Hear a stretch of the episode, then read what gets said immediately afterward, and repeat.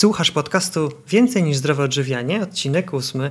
Ja nazywam się Michał Jaworski i w tych podcastach mówię o różnych aspektach zdrowego trybu życia. Jeżeli naprawdę zależy Ci na tym, czym karmisz swoje ciało i umysł, to te podcasty są właśnie dla Ciebie.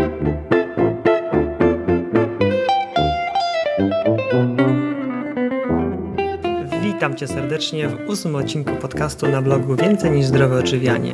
Dzisiaj kolejny odcinek wokół tematyki pasji. W poprzednich odcinkach mówiliśmy o pasji domowego ważenia piwa, o pasji hodowli pszczółek i pozyskiwania zdrowego miodu. Dzisiaj temat związany z pasją, pasją parzenia kawy, która wcale nie smakuje jak kawa. O co dokładnie chodzi, dowiesz się po przesłuchaniu rozmowy z moim gościem.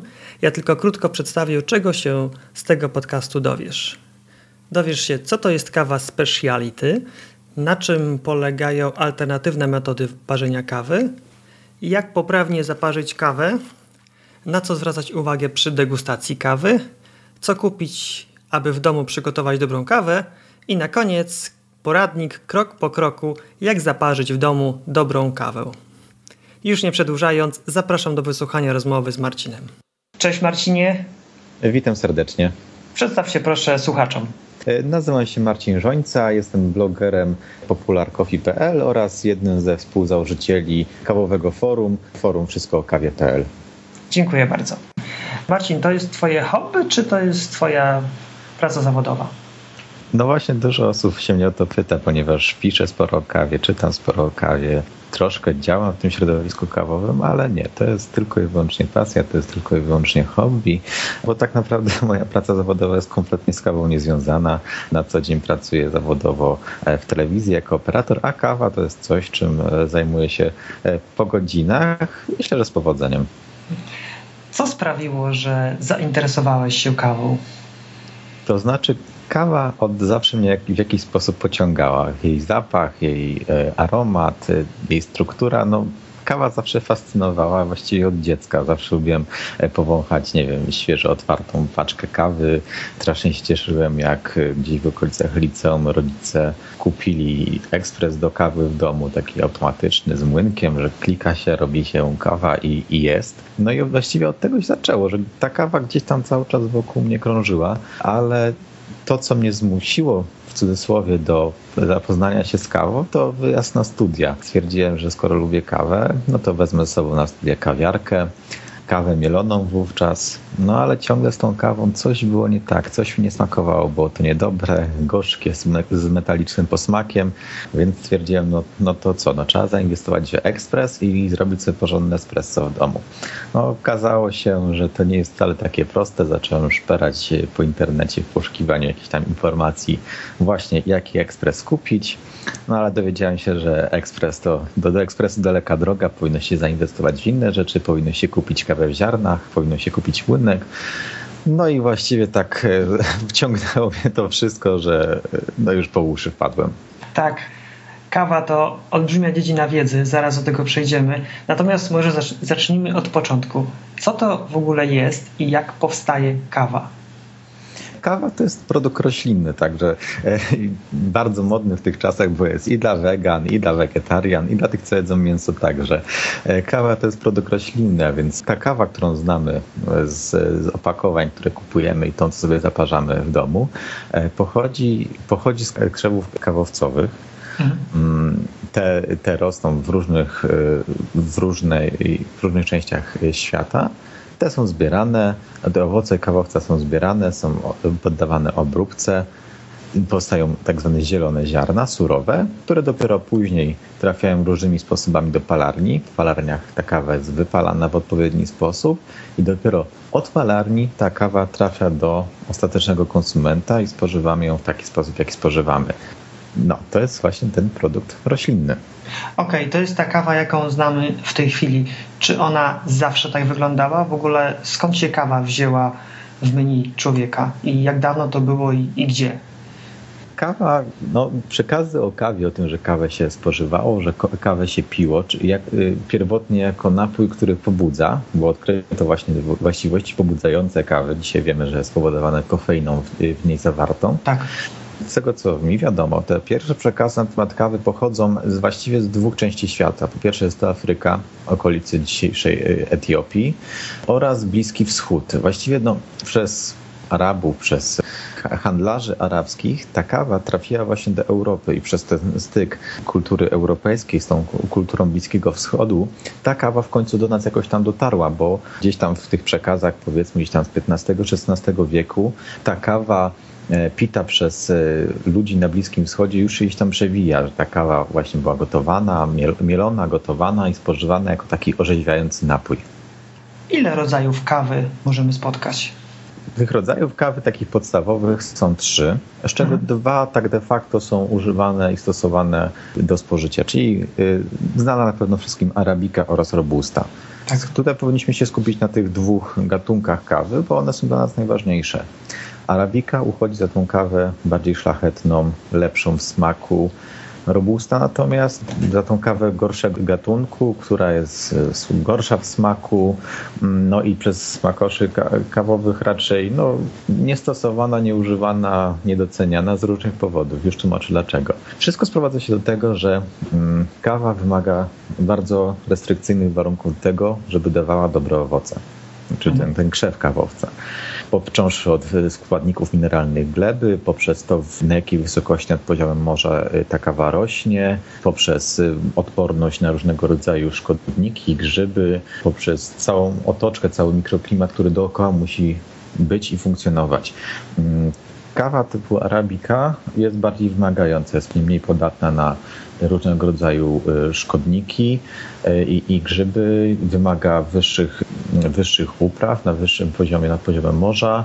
Ponadto no, po prostu wymaga większej opieki, żeby ten efekt ostateczny był jak najlepszy. Mhm. Robusta natomiast y, jest gatunkiem wyhodowanym po to, żeby właśnie była odporna na tego różnego rodzaju niesprzyjające warunki. Niestety jest to kosztem jakości tej kawy, przede wszystkim właśnie aspektów smakowych tej kawy tak naprawdę to na palcach jednej ręki mogę policzyć osoby, które z mojego otoczenia, które nie piją kawy. Tak naprawdę jest to napój bardzo, bardzo powszechny. Z Twojego punktu widzenia, jaka jest świadomość ludzi w Polsce o, o kawie, o piciu dobrej kawy? Ach, to jest temat bardzo szeroki i no, momentami troszkę smutny.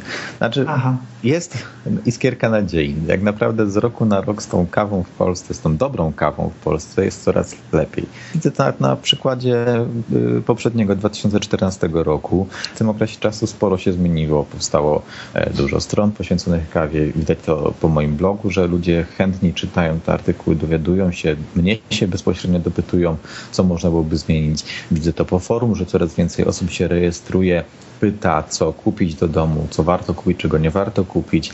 Także ta świadomość, to poszukiwanie dobrej kawy jest coraz, no, coraz szersze. Ja myślę, że to jest, wynika z, takiej, z, właśnie z takiej rzeczy, że kawa jest czymś bardzo popularnym, czymś, co nam to towarzyszy praktycznie przez cały dzień. Wstajemy rano, robimy kawę, w ciągu dnia jakaś przerwa, pijemy kawę, gdzieś tam po południu no, na deser jakaś tam kawa. I ta kawa ciągle gdzieś teraz dookoła nas, nawet w spotkaniach towarzyskich, przewija się. Tak. No i ja sądzę, że to wynika z tego, że w końcu ludzie chcieliby dowiedzieć się, co piją. E, zresztą też jest taki trend na jedzenie czegoś dobrego, na kupowanie lokalnych produktów, kupowanie zdrowych produktów żywnościowych, na przyrządzanie ich w naturalny sposób, czy jakiś taki bardziej zdrowy, bez ulepszaczy, tak. w zaciszu domowym. I na kawę też to się w jakimś stopniu przenosi, no bo to takie zamknięte koło, że jeżeli doceniamy dobrą jakość w jednym aspekcie życia, automatycznie ta dobra jakość e, no, przenosi się na inne aspekty. U mnie było w ten sposób, że właśnie zaczęło się od kawy, od tego, że chciałem mieć dobrą kawę w domu, Potem poznałem uroki właśnie e, gotowania w zaciszu domowym, e, eksperymentowanie ze smakami. Przeniosło się to później z kolei też na kwestie na przykład e, piwa, które bardzo lubię, jakieś rzemieślnicze, aż teraz na przykład zainteresowałem się tradycyjnym goleniem i tego typu sprawami. Także to jest takie kółko zamknięte. Ja myślę, że kawa bardzo dobrze się w to wpisuje. Ludzie po prostu dążą do dobrej jakości. Dokładnie. Też to zauważam w swoim otoczeniu. Teraz przechodzimy do konkretów. Wspomniałeś, ludzie chcą pić dobrej kawy. Co to jest dobra kawa? Dobra kawa, właściwie dobrą kawę możemy podzielić na dwa aspekty. Na dobrą kawę subiektywnie i dobrą kawę obiektywnie. Dobra kawa subiektywnie to jest to, co po prostu nam smakuje. Że ta kawa jest bardziej orzechowa, że ta kawa jest z jakimiś dodatkami, ta kawa jest czarna, etc. Natomiast kawa, dobra kawa obiektywnie, to jest ta, która spełnia pewne jakieś tam kryteria jakościowe. Mhm. Dobra kawa to jest taka kawa, co do której wiemy skąd pochodzi. Nie tylko, że to jest arabika, na przykład 100% arabika, tak jak często spotykamy się na o jakichś opakowaniach, mhm. ale czy to jest na przykład e, kawa jednego gatunku, czyli pochodzi tylko z jednego państwa, pochodzi tylko i wyłącznie z, e, z jednej farmy, czy tam z jednej tylko z jednego regionu. Tego znamy cały profil smakowy i przebieg od właściwie od sadzonki aż do naszej filiżanki.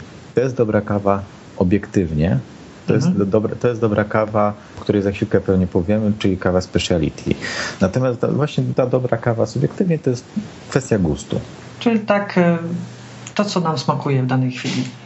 Tak, dokładnie tak. I ta dobroć właśnie jest obiektywna i subiektywna. Okej, okay. pojawił tutaj się ważny termin. Kawa speciality. Co to jest? Kawa speciality to jest ta kawa najwyższej jakości, ta kawa z najwyższej półki, e, która charakteryzuje się najwyższą jakością, tą właśnie jakością obiektywną. Kawa, y, kiedy się zbiera, E, no, jest, trafia do, do, do, sortowania. Ta kawa przechodzi jakąś taką selekcję. No, wiadomo, że jest kawa i jest kawa. Jest tańsza kawa, jest droższa kawa, jest smaczniejsza kawa, jest mniej smaczna kawa. I ta kawa speciality to jest ta o najwyższej jakości, która przechodzi przez takie trzy etapy oceny, którą przeprowadzają y, specjaliści, tak zwani Q-graderzy. Mhm. Pierwszym etapem jest, polega na ocenie tego surowego, zielonego ziarna ogląda się to ziarno, patrzy się, czy nie ma jakichś defektów, czy nie jest skażone właśnie jakimś e, grzybem, czy jakąś chorobą, czy e, to, to ziarno nie jest w jakiś sposób zepsute zapachowo. Dopiero kiedy ta kawa zostanie w ten sposób oceniona, pewna próbka jest wypalana, to wypalone ziarno także się ocenia pod względem jakimś sensorycznym, czyli zapachu, wyglądu, czy jakieś tam e, ziarna nie wypalają się zbyt jasno, bo to też y, jakby dla, dla specjalisty, który to ocenia, to są wyznaczniki jakieś, że coś z tym ziarnem jest nie w porządku. Mhm. I dopiero ta, ta próbka trafia do y, młynka, jest robiony tak zwany cupping, czyli ta, ta zmielona kawa jest zalewana y, gorącą wodą i po pewnym czasie tą kawę się próbuje i ocenia się już organoleptycznie, czy ta kawa w smaku jest odpowiednia. I ta kawa otrzymuje punkty w skali od 0 do 100 aby kawa była zakwalifikowana do kawy y, segmentu speciality, musi tych punktów uzyskać przynajmniej 80. Czyli jak widać w tej skali 100-stopniowej, no jest to bardzo dużo. Tak, jestem pod wrażeniem naprawdę y, takiego wyśrubowanego procesu selekcji tej kawy. Wspomniałeś tam, że na pewnym etapie ona jest smakowana, degustowana. Na co zwraca się uwagę, próbując takiej kawy? Czego się doszukuje w niej? Ta kawa jest spływowana przez Cube czyli na etapie jeszcze zanim ta kawa w ogóle trafi do palarni, bo tutaj ta, e, to, czy kawa jest gatunkiem speciality, czy nie, jakby segmentu speciality, czy nie, to dopiero jest jakby kwalifikowane jeszcze zanim ta kawa trafi do, przez jakichś tam dostawców do palarni, czyli to jest ten jakby pierwszy etap selekcji kawy. Wtedy Q-Grader sprawdza właśnie, czy ta kawa, no po pierwsze jakiś tam profil jej smakowy, tak, czy ta kawa jest bardziej owocowa, czy mniej, ale przede wszystkim te kawy ocenia się pod kątem defektów, czyli tak, czy ta kawa nie ma jakichś tam, czy nie jest zepsuta, czy nie występuje coś, co by dyskwalifikowało te kawy e, jakby z dalszego procesu e, produkcji, bądź nie pozwoliło na zakwalifikowanie jej do gatunku speciality, tylko do tych niższych, e, niższych segmentów, no, też są jakby użytkowane, ale wiadomo, tak. że to nie jest kawa speciality. Mhm. Trochę, jak rozumiem, na takiej zasadzie eliminacji, że kawa, mamy kawę z dobrego pochodzenia, z dobrego tak. źródła, i patrzymy, mhm. czy nie ma jakiegoś defektu. Jeżeli defektu nie ma, no to ona wtedy trafia do palarni i dopiero potem jest e, smakowana, a czy na kolejnym etapie ona, no rozumiem, że na kolejnym etapie też może nie przejść, nie, nie uzyskać odpowiedniej ilości punktów i też być, że tak powiem, dyskwalifikowana. To znaczy, to wygląda w ten sposób, że właśnie ta ocena tej kawy jest na samym początku przez specjalistów i ta kawa kiedy zostanie jakby już zakwalifikowana do odpowiedniego segmentu, trafia do dystrybutorów, generalnie trafia, trafia już jakby do, do sprzedaży dla palarni. I mhm. palarnie sobie już wybierają z poszczególnych farm czy z poszczególnych powiedzmy stacji czy od poszczególnych dystrybutorów, wybierają sobie konkretną kawę, wiedzą czego po tej kawie się spodziewać, ponieważ ta kawa już przeszła ten test właśnie zakwalifikowany przez Q-Gradera. Więc palarnie de facto nie powinna kupować kota w worku, bo wie, że ta kawa jest segment speciality, okay. że ta kawa charakteryzuje się takim i takim profilem smakowym. Dobrze. Powiedz Marcin, jaka jest twoja ulubiona kawa? Czy mam tutaj na myśli kawa skąd pochodzi, czy kawa z jakiej, z jakiej metody parzenia? Bo to trzeba e, uściślić. Taka, która ci najbardziej smakuje, którą, po którą najchętniej sięgasz. Najchętniej sięgam, nie ukrywam, po kawy afrykańskie. Najchętniej jest to Kenia, Etiopia, to są właściwie dwa państwa, które, no, z których kaw zawsze jestem praktycznie zadowolony, ponieważ one są dość mocno owocowe, mają i kwiatowe elementy, i właśnie jakieś takie cytrusowe, i, i, i słodko, i, i słodkie, jak czerwone owoce. Właściwie no, znając dobrą palarnię, wiem, że w ciemno mogę wybrać kawę z którychś tych państw. I dopiero jak sobie wybiorę któreś ziarna, które mi odpowiadają, wybieram metodę do zaparzania, którą najczęściej jest dripper. To jest taki na pewno przez wiele osób znany taki lejek, do którego wsada się papierowy filtr, który się przelewa wrzątkiem, do niego się wsypuje kawę i przelewa się wodę przez tą kawę. To jest właśnie taka metoda przelewowa, która wydobywa bardzo dobrze wiele smaków, które są zawarte w kawie. Wiesz co, uśmiecham się, bo hmm, pamiętam kilka lat temu kupowałem ekspres do kawy, taki automat e, i oglądałem specyfikację ekspresów czytałem na forach i właśnie było mówione o tym, żeby kupić ekspres ciśnieniowy i czym większe ciśnienie, tym lepiej. E, nie wiem, jak to teraz wygląda. No na pewno teraz z tego, co mówisz, znaczy widzę takie odwrócenie trendu, bo w tym czasie, gdy ja kupowałem ten ekspres, no to ciśnieniowa kawa była dobra, a z ekspresów przelewowych to raczej chyba nie. Natomiast teraz z tego, co mówisz, jest dokładnie odwrotnie. No, nie jest może odwrotnie, ale ludzie, kiedy na przykład zaglądają na forum, z reguły pierwsze ich pytanie to jest, jaki kupić ekspres ciśnieniowy? No właśnie. No właśnie, ale to się tak okazuje, że ekspres ciśnieniowy w warunkach domowych to wcale nie jest taka prosta sprawa i tak de facto to jest najtrudniejsza metoda, do uzyskania w warunkach domowych, bo wymaga największych inwestycji w sprzęt, nie tylko w ekspres, ale i w młynek, do czego za chwileczkę też dojdziemy. I też wymaga największych takich, powiedzmy, zdolności opanowania sprzętu, opanowania całej tej technologii i wiedzy o tym, jak się kawę zaparza. Dlatego w tej chwili warto stawiać na takie metody niskociśnieniowe, czyli na przykład właśnie dripper, KMX, syfon, bo są to metody o wiele łatwiejsze do zrobienia y, w zaciszu domowym, o wiele prostsze i wymagające mniej miejsca, mniej sprzętu, mniej pieniędzy. Ja się spotkałem z takim terminem jak alternatywne metody parzenia kawy. Czy to jest właśnie to, o czym przed chwilą powiedziałeś? Tak, dokładnie to jest właśnie to, że w obecnej nomenklaturze alternatywnymi metodami nazywa się te metody inne od ekspresu ciśnieniowego, czyli od kawy typu espresso. Czyli to są właśnie te dripery, kameksy. Okej, okay. i wspomniałeś, że w warunkach domowych e, najłatwiej jest e, uzyskać dobrą kawę właśnie metodą alternatywną. Zaraz przejdziemy do tego, jak konkretnie to zrobić. Natomiast mnie bardzo notuje pytanie, że zakładając, że mamy dostęp do dobrego ekspresu ciśnieniowego i takiego do metody alternatywnej, która kawa będzie lepsza?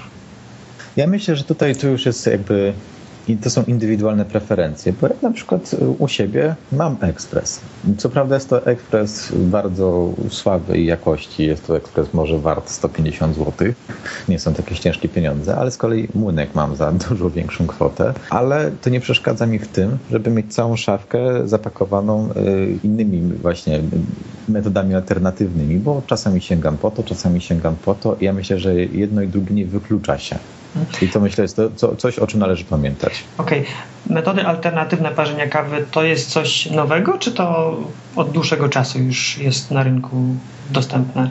Tak naprawdę te metody alternatywne były dostępne na świecie jeszcze dużo, dużo y, wcześniej niż y, ekspres ciśnieniowy, który jest tak naprawdę wynalazkiem XX wieku, taki we współczesnym takim pojmowaniu. E, więc te metody takie przelewowe, alternatywne były znane wcześniej. No ale to gdzieś tam się zaniknęło i teraz z powrotem wraca do łask. Wcześniej to było gdzieś tam na, na zachodzie, w Europie Zachodniej, czy w Ameryce, czy w Japonii. Ja myślę, że to jest kwestia ostatnich kilkunastu lat, kiedy ta fala, ta moda na te e, metody powróciła i to naprawdę z taką e, przynajmniej zdwojoną siłą. Odstawiając te ekspresy ciśnieniowe może nie na bok, ale idą równo, web web równorzędnie. No, świetnie. Powoli przechodzimy do sprzętu. Wspomniałeś już o młynku, który był dosyć drogi. Jakbym chciał zacząć pić kawę metodą alternatywną, co powinienem kupić? Każdy zakup związany z kawą zaczyna się od młynka. Tego po prostu nie da się przeskoczyć, ponieważ kupowanie mielonej kawy mija się kompletnie z celem. Kawa jest niestety bardzo wrażliwym produktem. Jak wiadomo, w paczce jest ona w ziarnach i w tych ziarnach jest skumulowany cały smak tej kawy, wszystkie aromaty, wszystkie posmaki, wszystko to, co w tej kawie powinno się znaleźć. Zmielenie tej kawy powoduje uwolnienie tych wszystkich esencji, gdzieś tam w powietrze. Także de facto po, po zmieleniu w ciągu dosłownie kilku, kilkunastu minut większość tych aromatów po prostu ucieka. Jeżeli nie zostanie ta kawa zaparzona, to wszystko gdzieś tam uleci. Więc najważniejsze jest to, żeby kupować kawę w ziarnach, czyli wiąże się to z tym, że musimy mieć młynek w domu. I żeby sobie we własnym zakresie tę kawę mielić. Niestety młynek młynkowi nierówny. Właśnie, młynek kojarzy mi się z miarę prostym urządzeniem. Są, jest silnik, dwa żarna, które miażdżą kawę. Co w tym takiego szczególnego, że on musi być no, wysokiej jakości i drogi? No właśnie, sama konstrukcja młynka elektrycznego czy ręcznego jest bardzo prosta, ponieważ właśnie sprowadza się do uruchomienia dwóch żaren i zmielenia tej kawy. Niestety dlatego też bardzo dobrze sprawdzają się młynki elektryczne używane, gdzieś tam takie typu gastronomicznego. Te młynki mogą mieć nawet kilkanaście lat, nawet czasem kilkadziesiąt lat. Wystarczy zmienić żarna i te młynki przemielą kolejne kilkaset kilogramów kawy, ponieważ jest to bardzo prosta konstrukcja. Ale dlaczego te młynki właśnie są takie drogie, zwłaszcza młynki pod espresso, które muszą mieli, mielić bardzo drobno, ale jednocześnie ta drobność nie może być zbytnio zapylona, bo w młynku chodzi o to, żeby ta kawa trafiając na ziarna, na żarna została równo zmielona w odpowiedni sposób, produkując jak najmniej pyłu, bo pył to wpływa na smak kawy. Ta kawa robi się bardziej mętna, bardziej gorzka, ten aromat jest bardziej zgaszony. Dobre młynki produkują mało tego pyłu, i mielą tą kawę równo. Ale żeby ta kawa była równo zmielona, e, no niestety muszą być bardzo dobre te żarna o dużej średnicy, odpowiednio naostrzone, odpowiednio, muszą mieć odpowiedni wzór, po to, żeby ten przemiał był jak najlepszej jakości. I za tą jakość się właśnie płaci. Czy ciepło wytwarzane podczas mielenia ma jakiś wpływ na jakość kawy, czy to w ogóle nie jest brane pod uwagę? W warunkach domowych tak naprawdę nie jest to w ogóle brane pod uwagę, bo jednorazowo mielimy kilkanaście, no może kilkadziesiąt gramów y, kawy na raz i w tym czasie no, ta temperatura nie zdąży się w jakiś tam sposób wytworzyć. Dopiero młynki takie komercyjne, naprawdę potężne młynki, które muszą przemielić jednocześnie na przykład kilka kilogramów kawy na raz, Dopiero te, te młynki są mm, zaopatrzone w specjalne systemy chłodzenia po to, żeby ta kawa e, no, nie została nagrzewana, no bo to tak naprawdę wpływa negatywnie na, na smak kawy, ale tak jak mówię, to dopiero w takich, przy większych ilościach, takich zas, przy zastosowaniach stricte komercyjnych, w warunkach domowych nie ma to większego znaczenia. Dobrze, czyli jesteśmy na etapie mielenia kawy. E, już powiedziałeś, że grubość mielenia jest różna w zależności od tego, jak tą kawę będziemy parzyć. Załóżmy, że już kawa jest zmielona, przystępujemy do parzenia. Jak to wygląda? No to teraz musimy zastanowić się, czym parzymy. Czy wybieramy właśnie ekspres ciśnieniowy, który stoi, czy wybieramy którąś z metod alternatywnych, bo dla każdej metody ten przemiał jest kompletnie inny. Od bardzo drobnego przemiału, drobniejszego niż piasek dla espresso, po powiedziałbym w cudzysłowie e, gruz i, i drobne kamyczki dla metod typu Chemex.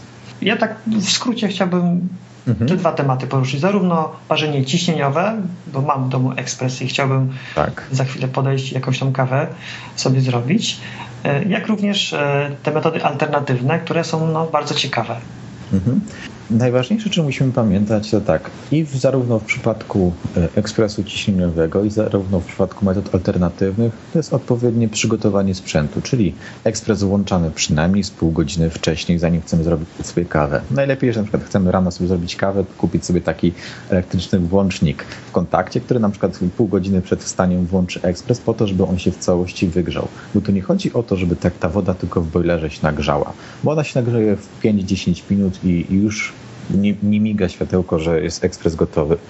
Tak naprawdę cały sprzęt musi się wygrzać po to, aby ta temperatura w czasie całego okresu zaparzania była stabilna. Bo nagle, jeżeli ekspres jest zimny, no to niestety będzie miał to negatywny smak na kawę. Podobnie w innych metodach należy e, wziąć te, te urządzenia, należy przelać filtry, których, których używamy do, do danych metod, przelać je wrzątkiem po to, żeby pozbyć się smaku papieru, po to, żeby rozgrzać te urządzenia, po to, żeby ta stabilność temperatura, temperaturowa była jak najwyższa, żeby ten smak kawy był odpowiedni. Dopiero po tym przystępują do dalszego procesu zaparzania. To przelewanie to przed każdym parzeniem? Tak. Tak, przed każdym parzeniem, bo ponieważ te filtry są mm, jednorazowe, te wszystkie papierowe filtry są jednorazowe, należy wcześniej przelać wrzątkiem. Mhm. Z bardzo prostego powodu. Jeżeli tego nie zrobimy, ten papier, z którego są stworzone te filtry, po prostu odda swój smak do kawy. Czyli ta kawa będzie miała taki lekko papierowy posmak i zapach, czego zdecydowanie nie chcemy mieć w kawie. Tak. E, po drugie, no, papier, jak wiadomo, ma takie właściwości, że e, wciąga wilgoć. Czyli jeżeli go, ten, ten filtr napełni się wodą de facto, tak, e, wchłonie trochę te, tego wrzątku, no to nie będzie już tam spijał tej kawy w trakcie zaparzania. To też jest taki drugi aspekt. Dobrze, czyli tak, mamy nagrzany ekspres, mamy przelane filtry wrzątkiem, co dalej? Później dochodzi właśnie już do samego procesu zaparzania, czyli w przypadku ekspresu ciśnieniowego namielamy kawę bezpośrednio tej kolby, tam, y, tą kawę wyrównujemy, ubijamy tamperem. Wcześniej y, spuszczamy trochę wody y, jakby bez tej kawy jeszcze. Wciskamy przycisk, żeby trochę wody się zleciało z tego ekspresu, po to, żeby przepłukać grupę, po to, żeby troszkę zbić temperaturę, która zrobi się dość wysoka w grupie. I wtedy tą kolbę zapinamy, pod, podstawiamy filiżankę i włączamy robienie kawy. Natomiast w przypadku metod alternatywnych, tutaj już właśnie wsypujemy kawę, czy to na przykład do filtra w przypadku Chemexa, czy Drippera, czy tam do Aeropressu, wsypujemy tę kawę, zalewamy wodą, odrobiną wody, robimy tak zwaną preinfuzję, czyli tą kawę namaczamy po to, żeby ta kawa się otworzyła, po to, żeby ona wydobyła z siebie wszystkie smaki i aromaty i po około pół minuty Bierzemy znowu czajniczek, zalewamy pierwszą porcję wody, czekamy aż spłynie, znowu porcja wody i tak aż do uzyskania odpowiedniej ilości tej kawy. Dlatego tak ważne jest w metodach alternatywnych stosowanie wagi, że stawiamy sobie to całe urządzenie na wadze i mhm. widzimy ile tej wody już przelaliśmy po to, żeby zachować odpowiednie proporcje. Dobrze, wspomniałeś, że bierzemy czajniczek i zalewamy, czy jest to z takiego zwykłego czajniczka do podgrzewania wody? Owszem, możemy też to zrobić takim czajniczkiem, do, w którym normalnie gotujemy wodę. Nie jest to zalecane, ponieważ z takiego czajnika no, trudno uzyskać jednostajny strumień wody, który jest cienki, który y, nie jest zbyt burzliwy, ponieważ y, no, kawa nie lubi być, tak, że tak powiem, wstrząsana. Kawa lubi jak, jest, lubi, jak jest delikatnie polewana, y, właśnie takim jednostajnym, wąskim strumieniem wtedy ona jest najczystsza w smaku, wtedy najwięcej z kawy się wydobywa. A jeżeli chruśniemy w cudzysłowie tą wodą prosto z czajnika, ta kawa mocno się wzburzy, no i ten proces parzenia nie przechodzi dokładnie tak, jak przechodzić powinien. Dlatego warto przy okazji zaopatrzyć się właśnie w taki czajniczek z wąską, z wąską wylewką, z wąskim dzióbkiem, po to, żeby ten strumień jak najbardziej mieć opanowany. A co z temperaturą wody, którą zalewamy? Najważniejszą zasadą jest to, żeby nie traktować kawy wrzątkiem. Wrzątek to jest najgorsze, co można zrobić dla kawy. Tak de facto, niezależnie czy mamy ekspres ciśnieniowy, czy stosujemy metody alternatywne, ta temperatura wody jest podobna, czyli w granicach 90 stopni, plus minus 5 stopni. To, jest taka, to, jest takie, to są takie najbezpieczniejsze widełki, których warto próbować, czy ta, ta kawa e, dobrze smakuje, bo każda temperatura coś innego wydobywa, co inaczej wpływa na smak kawy. Niższe temperatury wody bardziej wydobywają kwasowość kawy, wyższe temperatury z kolei podbudowują gorycz. Czyli no, musimy znaleźć jakieś takie optimum dla danej kawy w zależności od stopnia wypalenia, w zależności od smaków, jakie ona ma, żeby tę temperaturę odpowiednio dobrać. Rozumiem. Jeszcze wrócę na chwileczkę do procesu zaparzania w ekspresach.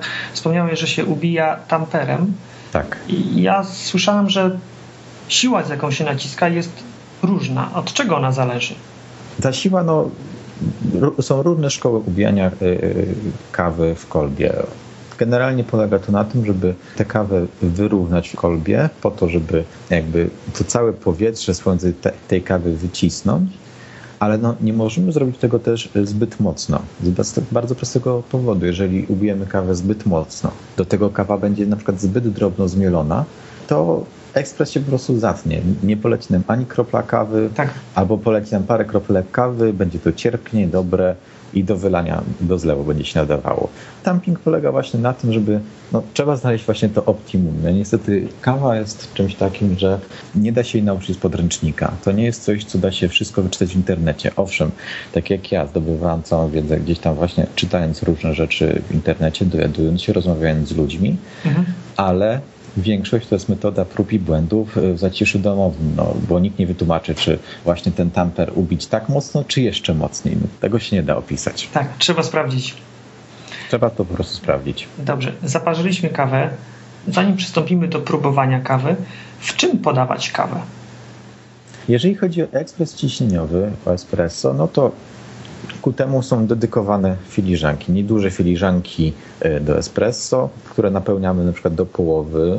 Wtedy mamy 25 ml właśnie e, jednej porcji espresso. Jeżeli lubimy dopio, wtedy korzystamy z filiżanek na przykład do cappuccino nie, nie, nie uzupełniamy do pełna tych filiżanek do espresso, ponieważ e, no, wtedy tak nie ma ta kawa gdzie się ostudzić, nie mamy jak e, lekko zakręcić filiżanką, żeby e, wymieszać wszystkie warstwy kawy, żeby poczuć jej cały aromat. Jeżeli po prostu chcemy podwójne espresso, wtedy bierzemy filiżankę do cappuccino. Mhm. I właśnie te kawy na bazie espresso poddajemy w filiżankach, albo w filiżance do espresso, albo w filiżance do cappuccino. No chyba, że robimy tak zwane latte, latte macchiato, które no, najczęściej podaje się w jakichś takich wysokich, przezroczystych szklankach, po to, żeby tak. było ładnie widać strukturę tej kawy i, i mleka.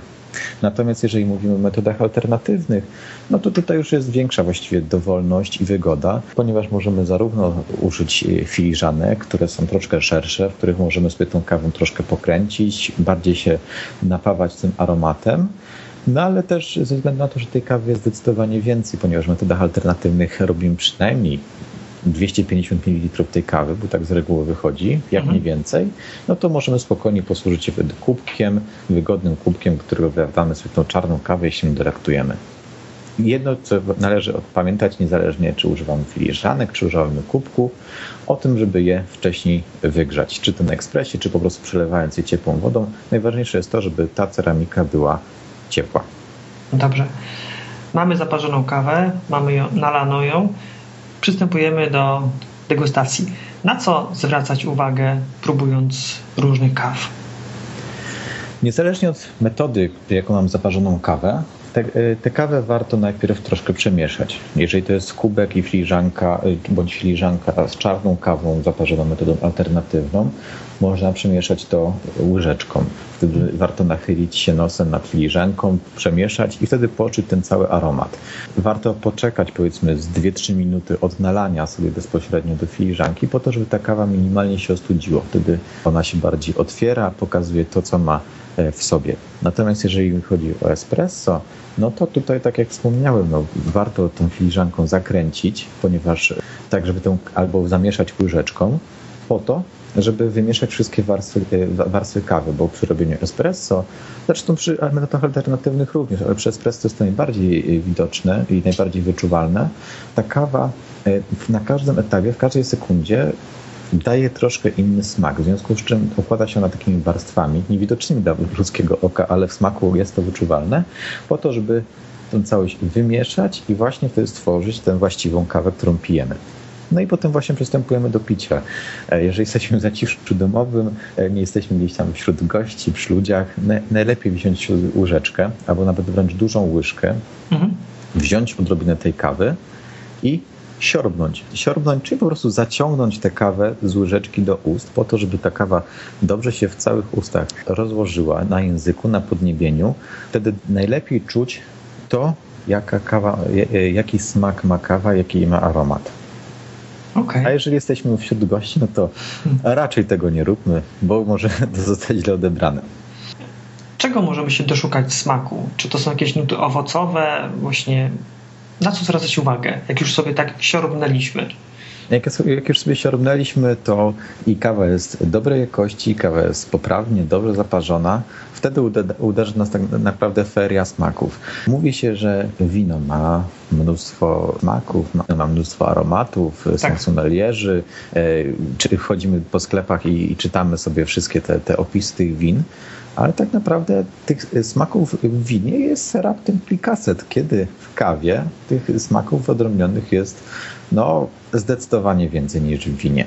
W związku z tym możemy się spodziewać naprawdę przedziwnych smaków, ale najczęściej te, które się spotyka, to są zarówno takie właśnie czekoladowe, orzechowe, jakieś takie cięższe nuty, powiedzmy słodkie, do właśnie takich nut bardzo rzeźkich, mocno owocowych, jak cytrusy, jak rabarbar, malina, truskawka, jagoda, e, czy jakieś takie owoce tropikalne. No właściwie cały przedział smaków i aromatów jest dostępny w kawach. Oczywiście nie we wszystkich. Oczywiście w części kawy jest to więcej owocowych, w innych kawach jest to więcej takich mleczno-ciężkich aromatów. Wszystko też zależy, jak ta kawa jest obrobiona, jak, jak ta kawa została wypalona, jak ta kawa została yy, potem zaparzona, ale możemy się spodziewać naprawdę nieprzebranych ilości smaków, no, których trzeba się też uczyć. To nie jest tak, że dostaniemy pierwszy raz dobrze zaparzoną kawę i już nie wyczujemy wszystkie smaki i aromaty. Niestety to nie jest tak. Pierwsze spotkania z dobrą kawą polegają na tym, że człowiek gdzieś tam w głowie zapala się lampka, że to jest coś innego, że to nie smakuje jak kawa. Mhm. I właśnie się okazuje, że ta prawdziwa kawa nie smakuje jak archetyp tej kawy, czyli to nie jest coś spalonego, to nie jest coś gorzkiego, to nie jest coś drewniałego. To jest właśnie coś, gdzie można wyodrębnić jakieś smaki. I tak naprawdę z każdą wypitą kolejną filiżanką e, herbaty, zarówno espresso, jak i czarnej kawy z metod alternatywnych, poznajemy te smaki i aromaty i czasem jesteśmy w stanie w jakiś sposób je wyodrębnić. Fantastycznie to powiedziałeś. Naprawdę nabrałem ochoty na, na kawę, ale właśnie zaparzoną w taki sposób, o którym mówisz. Marcin, chciałbym, abyśmy w tym nagraniu przedstawili takie praktyczne wskazówki dla słuchacza, aby mógł w zaciszu swoim domowym napić się takiej lub chociaż podobnej kawy, o której mówiłeś. Powiedz, co należy kupić, czyli od jakiej kawy zacząć i w jaki sprzęt się wyposażyć, tak aby móc spróbować tych aromatów. Najważniejszą sprawą, od której trzeba zacząć, niezależnie jaką metodą zaparzamy, niezależnie co mamy w domu, podstawową rzeczą jest świeże ziarno. Należy no, porzucić chęci zakupu e, drogich jakichś kaw w sklepach, w marketach. Niestety w takich miejscach nie dostaniemy e, dobrej, świeżej kawy. Nawet jeżeli e, na opakowaniu jest napisane, że tam kawa jest datna do spożycia powiedzmy od 12 do 18 miesięcy od daty wypalenia, no niestety nie jest to prawdą tak naprawdę dobra kawa jest dobra, czyli zachowuje wszystkie swoje aromaty i smaki średnio około 3 miesiące po wypaleniu. Dlatego najlepszym sposobem jest zakup kawy bezpośrednio w, w sprawdzonej palarni. Tych w Polsce jest kilka przynajmniej, gdzie można śmiało się zaopatrywać. Niestety jest to wszystko zakup przez internet, no chyba, że mieszkamy w tym mieście, gdzie akurat jest ta palarnia, ale jest to, jest to Warszawa, jest to Kołobrzeg, Kraków, to są generalnie te trzy miasta, gdzie można się w dobrą kawę zaopatrzyć na miejscu. Reszta osób y, z kraju no, jest zmuszona niestety zamawiać taką kawę przez internet. Ale proszę się tym za bardzo nie martwić, bo w dzisiejszych czasach nie jest to większym problemem. Z reguły ta kawa przychodzi następnego dnia, no może za dwa dni, a cenowo wychodzi to tak samo jak w sklepie, jak nie taniej, bo trzeba pamiętać o tym, że kawy w sklepach y, są no, bardzo drogie, nieadekwatnie drogie do tego, co oferują. Za około 80 zł za kilogram, no, kupimy sobie w sklepie jakąś tam włoską mieszankę, ale za taką samą kwotę dostaniemy świeżutką kawę gdzieś tam z polskiej palarni na dobrej jakości ziarna, która nie będzie spalenizną, stęchłą, tylko będzie czymś bardzo smacznym, co da nam faktycznie jakieś smaki, aromaty. Niestety no, muszę tutaj powiedzieć, że kawa do espresso jest troszkę z reguły troszkę tańsza niż e, ta kawa do metod alternatywnych, bo ta kawa do metod alternatywnych musi być naprawdę wysokiej jakości, żeby dała te smaki i aromaty. Czy te przykładowe ceny, które wspomniałeś, to są za te kawy speciality, czy, czy niekoniecznie? Niekoniecznie jest to musi być kawa e, segmentu speciality. W przypadku kaw do espresso, no 80 zł, no to może nie dostaniemy kawę speciality, ale dostaniemy bardzo dobrej jakości kawę ciut niżej niż speciality jak zwaną kawę komercyjną, ale taką, którą naprawdę warto już sobie kupić. I z tego, co powiedziałeś, e, to są one wypalane również w Polsce. Tak, mamy w Polsce kilka naprawdę dobrych palarni, których warto się zapatrywać i jakby można spróbować tego, co kawa naprawdę oferuje. A gdzie szukać informacji o tym, czy dana palarnia jest dobra, czy niedobra?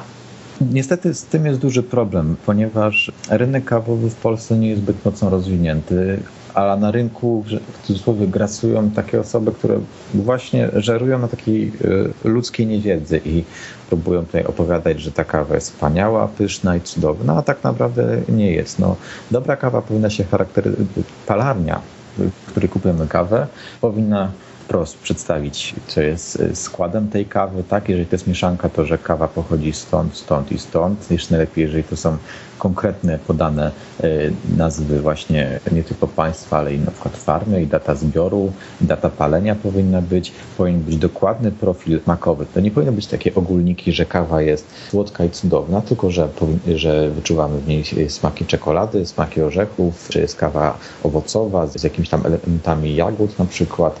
Poza tym, no, jeżeli się wpisze w internecie palarny speciality, no to myślę, że też bez, bez problemu klient trafi do takich palarni. E, warto też zajrzeć po poradę na forum kawowe czy na bloga, bo te informacje są łatwo dostępne, ale trudno znaleźć bezpośrednio palarnię, jakby na własną rękę się nie przejechać na tym. Okej, okay, czyli można zajrzeć na bloga, na forum. E, domyślam się, że tam jest jakiś wątek, którym. Tak, to się przewija. To się mhm. przewija niejednokrotnie, ponieważ dobre miejsca warto po prostu polecać. Dobrze, czyli mamy dobrą kawę, paloną najlepiej w Polsce, nie starszą niż 3 miesiące. Dokładnie tak. Znaczy, jeżeli chodzi o to, czy najlepiej, czy w Polsce, czy nie w Polsce.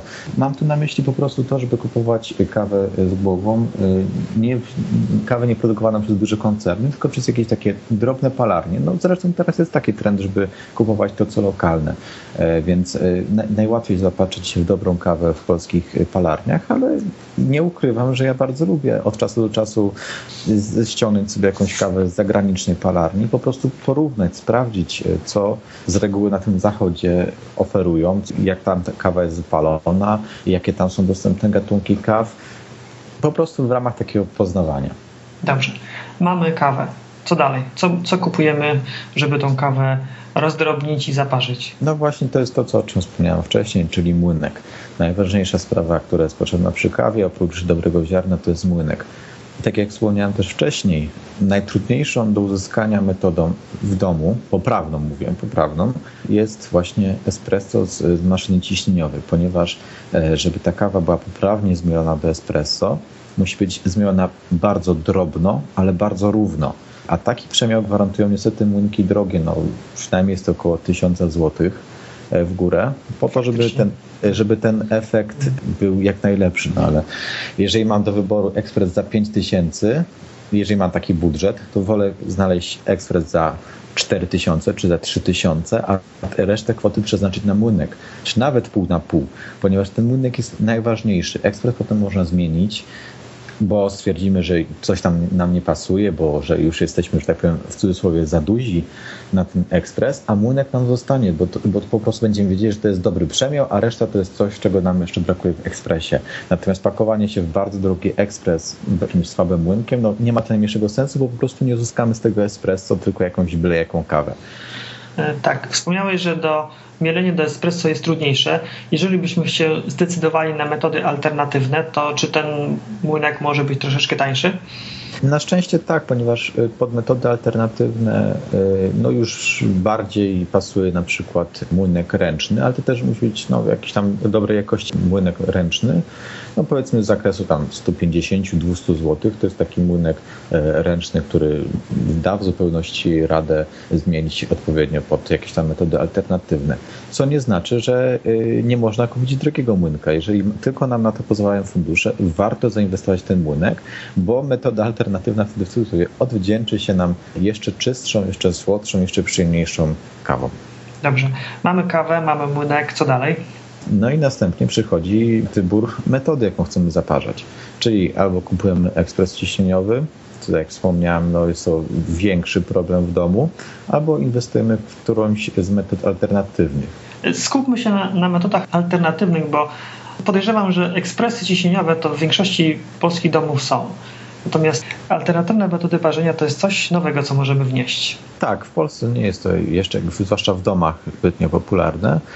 E, no, na szczęście e, są to w miarę tanie metody, że możemy nie ograniczać się tylko do jednej, a zakupić dwie lub trzy na przykład, albo z czasem coś dokupić.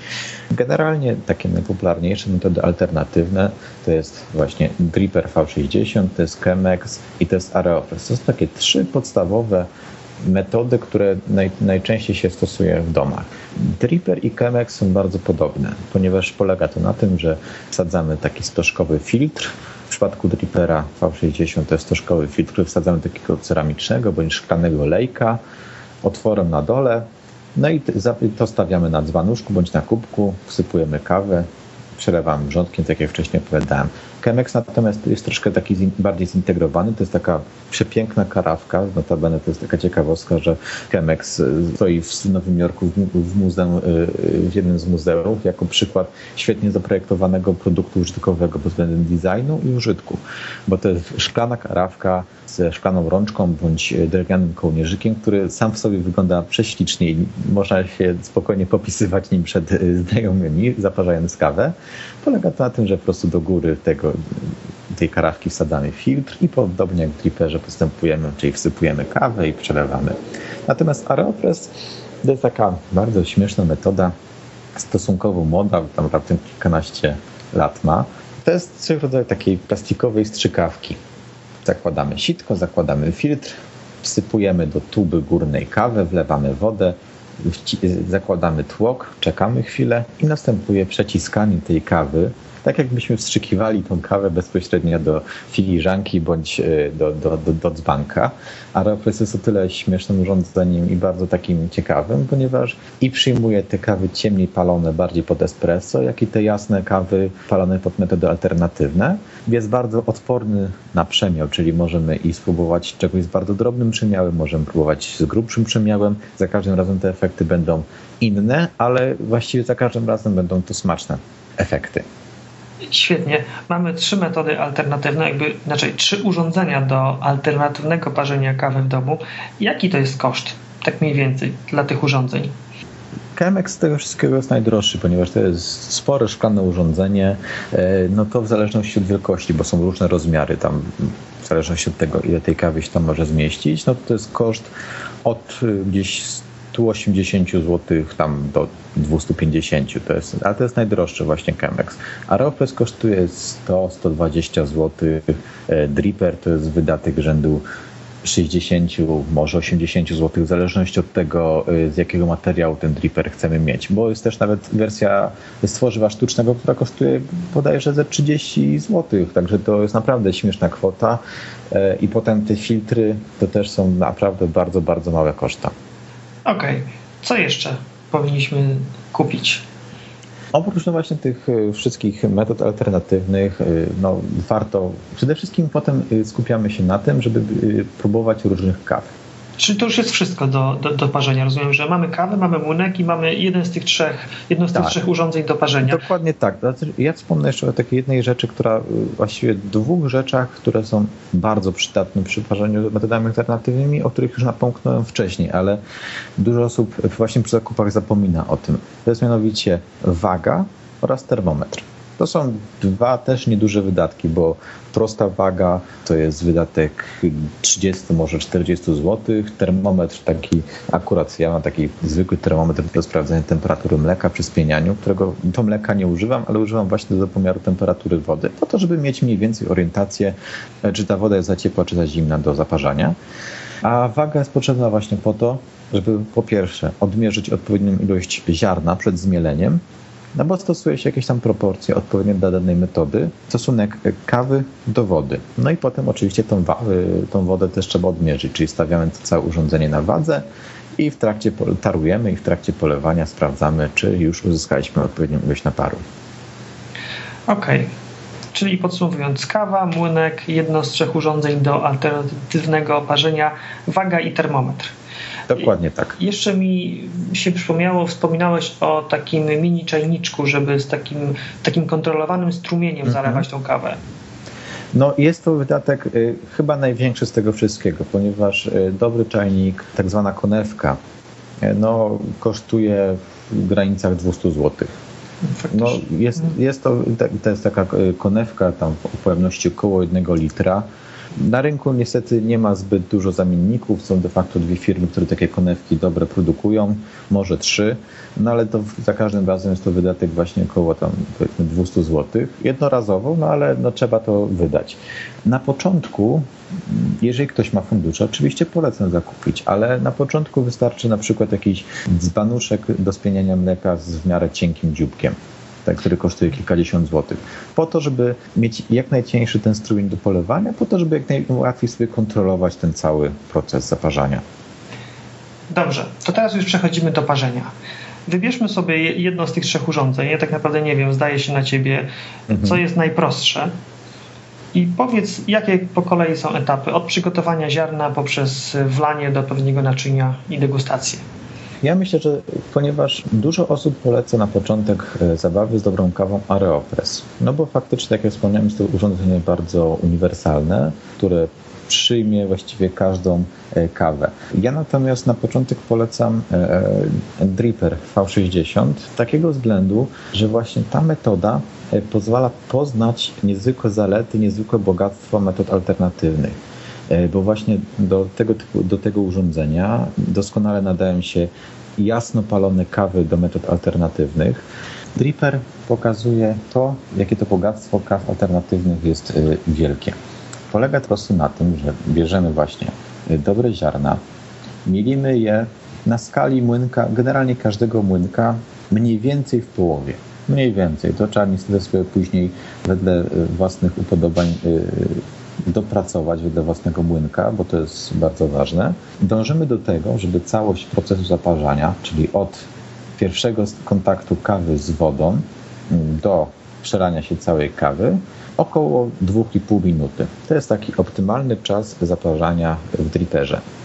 I teraz tak, bierzemy y, kawę, bierzemy wagę, bierzemy ewentualnie kalkulator, jeżeli to jest komuś potrzebne. Mhm. Należy pamiętać, że proporcja w metodach alternatywnych, która najczęściej występuje, która jest optymalna dla właściwie wszystkich metod, to jest 60 gramów kawy na 1 litr wody. Czyli okay. w skrócie 30 mhm. gramów na pół litra i tak dalej, i tak dalej. Czyli bierzemy sobie odpowiednią ilość kawy, odważamy ją sobie na wadze, wsypujemy do młynka, mielimy, tym czasie gotujemy sobie wodę. Gdy woda się gotuje, przelewamy sobie do drugiego tam dzbanuszka, żeby nie, no najłatwiej jest po prostu do drugiego dzbanuszka przelewać tę kawę, e, bezpośrednio przelewać tę wodę na kawę. Mhm. I w tym czasie ta woda się też trochę przestudzi. Wsadzamy najlepiej termometr do tej wody po to, żeby kontrolować, jak ta woda się studzi. Kiedy kawa jest już zmielona, do pojemniczka jakiegoś, czy do szklanki, cokolwiek. Dripper stawiamy na Najlepiej na, na jakimś szklanym dzbanku. Mhm. Następnie y, bierzemy y, właśnie filtr, wsadzamy filtr do tego, tego dripera, przylewamy go wrzątkiem, przelewamy tą wodę, którą przelaliśmy, wsypujemy kawę i uruchamiamy stoper. I wówczas po prostu zaczynamy już zalewać tę kawę wodą, którą już tam wcześniej mieliśmy przygotowaną w czajniczku. I, te, I tak jak wspomniałem wcześniej, pierwszy kontakt z wodą, przez około 30 sekund czekamy, aż ta kawa troszkę nasiąknie tą wodą, odrobiną wody. Mhm. Po około pół minuty wlewamy pierwszą porcję wody, a powiedzmy tam kilkadziesiąt gramów wody, kilkadziesiąt mililitrów. Czekamy, aż trochę, trochę tej kawy spłynie nam z banka, znowu przelewamy. Generalnie trzeba kontrolować wtedy i czas, i wagę, którą mamy wskazaną. I musimy się zmieścić tych powiedzmy 2,5 minuty, wtedy będzie bardzo optymalnie. Te 2,5 minuty to jest łącznie z tym pierwszym takim tak. wstępnym zaparzaniem. To jest razem z tak, z tak zwaną preinfuzją mhm. i wtedy robimy właśnie to, to zaparzanie, tak, to wstępne zaparzanie i potem już całość, całość trwa od pierwszego kontaktu kawy z wodą około, około 2,5 minuty. A co się stanie, jak zrobimy to za długo albo za krótko? Jakie, jakie będzie miało to efekty? No przede wszystkim będzie miało to takie efekty, że kawa będzie albo przeparzona, albo niedoparzona. E, niedoparzona, czyli kiedy ta kawa zbyt szybko przepłynie, będzie troszkę płaska w smaku, będzie, jak to się potocznie mówi, lurowata. Mhm. A jeżeli z kolei tą kawę przytrzymamy dłużej, ta kawa nabierze cierpkości, gorzkości, generalnie będzie taka bardzo ciężka i nieprzyjemna w smaku, po prostu woda wypłucze też to, co z tej kawy nie powinno zostać wypłukane. Okej. Okay. No to już mamy e, po kolei, krok po kroku, co zrobić, żeby napić się dobrej kawy. Czy mógłbyś się podzielić jakimiś ciekawostkami związanymi z kawą? Taką w sumie ciekawostką jest to, że espresso wcale nie oznacza mocnej kawy. Jeżeli chodzi o zawartość kofeiny, espresso ma najmniej tej, tej kofeiny w sobie, a dużo więcej mają takie właśnie metody alternatywne. Z czego to wynika? Kofeina z kawy wydobywa się po około minucie od kontaktu z wodą a robiąc espresso, ta woda z kawą ma kontakt przez około 30 sekund, więc e, tej kofeiny zbyt dużo się nie wydobędzie.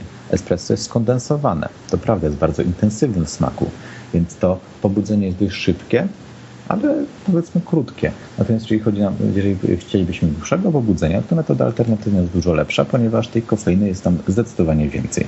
O czym ludzie no, zdecydowanie nie wiedzą. Marcin, powoli zbliżamy się do końca. Wiemy, co należy kupić, e, aby spróbować dobrej kawy. Podsumowując, świeżo palone ziarno, znaczy nie dłużej niż 3 miesiące. Tak. E, w internecie można wyszukać e, palarnie polskie bądź niepolskie. Do mhm. tego potrzebujemy młynek. Mm, do metod alternatywnych może to być ręczny młynek, który kosztuje między 150 a 200 zł. Do tego jedno z urządzeń, jedno z trzech urządzeń do parzenia alternatywnego. Przypomnij nazwę, o której mówiliśmy. Przede wszystkim mówiliśmy o tej o Reaperze V60, Areopresie oraz Chemexie. To Dokładnie. są takie trzy podstawowe metody alternatywne, które naj, naj, najłatwiej jakby zdobyć i mieć w domu. Bardzo pomocna jeszcze jest waga, którą wykorzystujemy, żeby odmierzyć odpowiednią ilość ziarna. I potem całej jakby kawy. To, o tym nie należy zapominać, że to nie jest tylko odmierzenie ilości samego ziarna, ale ogólnie całej kawy. Również przydaje się termometr, żeby kontrolować proces stygnięcia wody, bo ta woda powinna mieć około 90 stopni plus minus 5 stopni. Około tak, to jest w granicach, w takich, w takich granicach to się wszystko zamyka. E, myślę, że to są takie najbezpieczniejsze temperatury, w którym później też warto eksperymentować. Nie ukrywam, że zachęciłeś mnie do spróbowania alternatywnych metod e, parzenia kawy. Będę częściej zaglądał na Twojego bloga, żeby pogłębiać swoją wiedzę. Serdecznie zapraszam. Teraz z kolei Ciebie chciałem zapytać, jakie Ty masz plany na przyszłość, plany związane z, z, z kawą i nie tylko? No, moje plany na razie na najbliższą przyszłość są takie, jakie są od początku prowadzenia mojego bloga, czyli od około roku. Ja nie jestem osobą profesjonalnie związaną z kawą, to jest moja pasja, to jest moje hobby, ale myślę, że jestem osobą w miarę świadomym, takim świadomym użytkownikiem tej kawy. Dlatego mi zależy y, na tym, żeby połączyć troszkę środowisko profesjonalne, z którym mam kontakt, z tymi amatorami, którzy dopiero w ten świat kawy wchodzą. Zależy mi na tym, żeby właśnie tę dobrą kawę propagować i przekazywać tę wiedzę dalej po to, żeby ten właśnie ten świat profesjonalny i amatorski jakoś tam e, między sobą kontaktowały, bo z drugiej strony profesjonaliści nie będą funkcjonować bez amatorów. No, też nie można się zamknąć w swoim jakimś tam świadku. Tak, taki pomost między profesjonalistami a amatorami. Tak, dokładnie chciałbym być takim pomostem między profesjonalistami a amatorami. Marcinie, bardzo, bardzo dziękuję Ci za tę rozmowę. Nie spodziewałem się, że parzenie kawy, parzenie dobrej kawy to taki rozległy temat. W tej rozmowie przekazałeś mnóstwo wartościowych informacji i konkretnych wskazówek, jak zabrać się do parzenia dobrej kawy w domu. Mam nadzieję, że tą rozmową wspólnie zachęciliśmy słuchaczy do eksperymentowania z kawą, aby spróbować czegoś, co, jak powiedziałeś, wcale nie smakuje jak typowa, znana wszystkim kawa. I co więcej, zachęcić do szukania własnego pomysłu na kawę, bo samo ziarno można przygotować w różny sposób, wypłukując z niego różne walory. Także bardzo Ci dziękuję za tą rozmowę. Ja również bardzo dziękuję, bo dla mnie duża przyjemność i mam nadzieję do usłyszenia wkrótce ponownie, bo jeszcze jest dużo, dużo tematów do poruszenia. Dokładnie tak. Także do usłyszenia. Cześć. Do usłyszenia. To cały materiał, który nagrałem dla Ciebie w dzisiejszym odcinku. Mam nadzieję, że był dla Ciebie ciekawy i że wysłuchałeś go z przyjemnością. Wszystkie kluczowe informacje, o których mówiliśmy, nazwy akcesoriów do parzenia kawy, linki do forum i do bloga znajdziesz oczywiście w notatkach do tego podcastu, dostępnych pod adresem www.więcejniżzdroweodżywianie.pl ukośnik 008, pisane oczywiście bez polskich liter i bez spacji. Na koniec mam trzy ogłoszenia. Pierwsze. Na YouTubie uruchomiliśmy właśnie autorski kanał filmowy. Będziemy tam regularnie umieszczać krótkie filmy o tematyce zdrowego odżywiania. Kanał YouTube to projekt mojej żony Tatiany. Sama przygotowuje materiały, nagrywa filmy. Ja jej tylko troszeczkę pomagam w sprawach technicznych, ustawienia kamery i montaż filmów. Obecnie na tym kanale są dwa filmy, jeden przedstawiający naszego bloga i drugi właśnie opublikowany o skutecznych sposobach na unikanie przejadania się. Zachęcam do zajrzenia na kanał, nazywa się dokładnie tak jak nasz blog, czyli więcej niż zdrowe odżywianie. Oczywiście w notatkach do tego podcastu umieszczę linka do, do tego kanału. Drugie ogłoszenie już za dwa tygodnie ukaże się kolejny podcast z naprawdę unikalnym materiałem, który już teraz chciałem zapowiedzieć. Rozmawiał będę z Markiem Stączkiem, autorem jedynej póki co na rynku polskiej książki dotyczącej storytellingu. Jeżeli czasem zdarza Ci się prowadzić prezentacje, występujesz publicznie lub na przykład publikujesz w sieci jakieś treści, uwaga, blogerzy, to dobrze, abyś wiedział, co to jest storytelling i jak dzięki storytellingowi możesz zwiększyć swoją słyszalność. I trzecie ogłoszenie, mm, może w ostatnim czasie w Twoim życiu e, dzięki poprawie nawyków żywieniowych nastąpiła jakaś radykalna zmiana, oczywiście na plus. Schudłeś, przestałeś tyć, zacząłeś się czuć lepiej, zdrowiej. Może miałbyś, miałabyś ochotę o tym opowiedzieć. Przykłady z życia wzięte najlepiej działają na wyobraźnię. Ja swoją historię, swoją historię już się dzieliłem. Był to drugi odcinek podcastu pod tytułem Jak schudłem 20 kg. Jeżeli jeszcze nie słuchałeś tego odcinka, to zapraszam.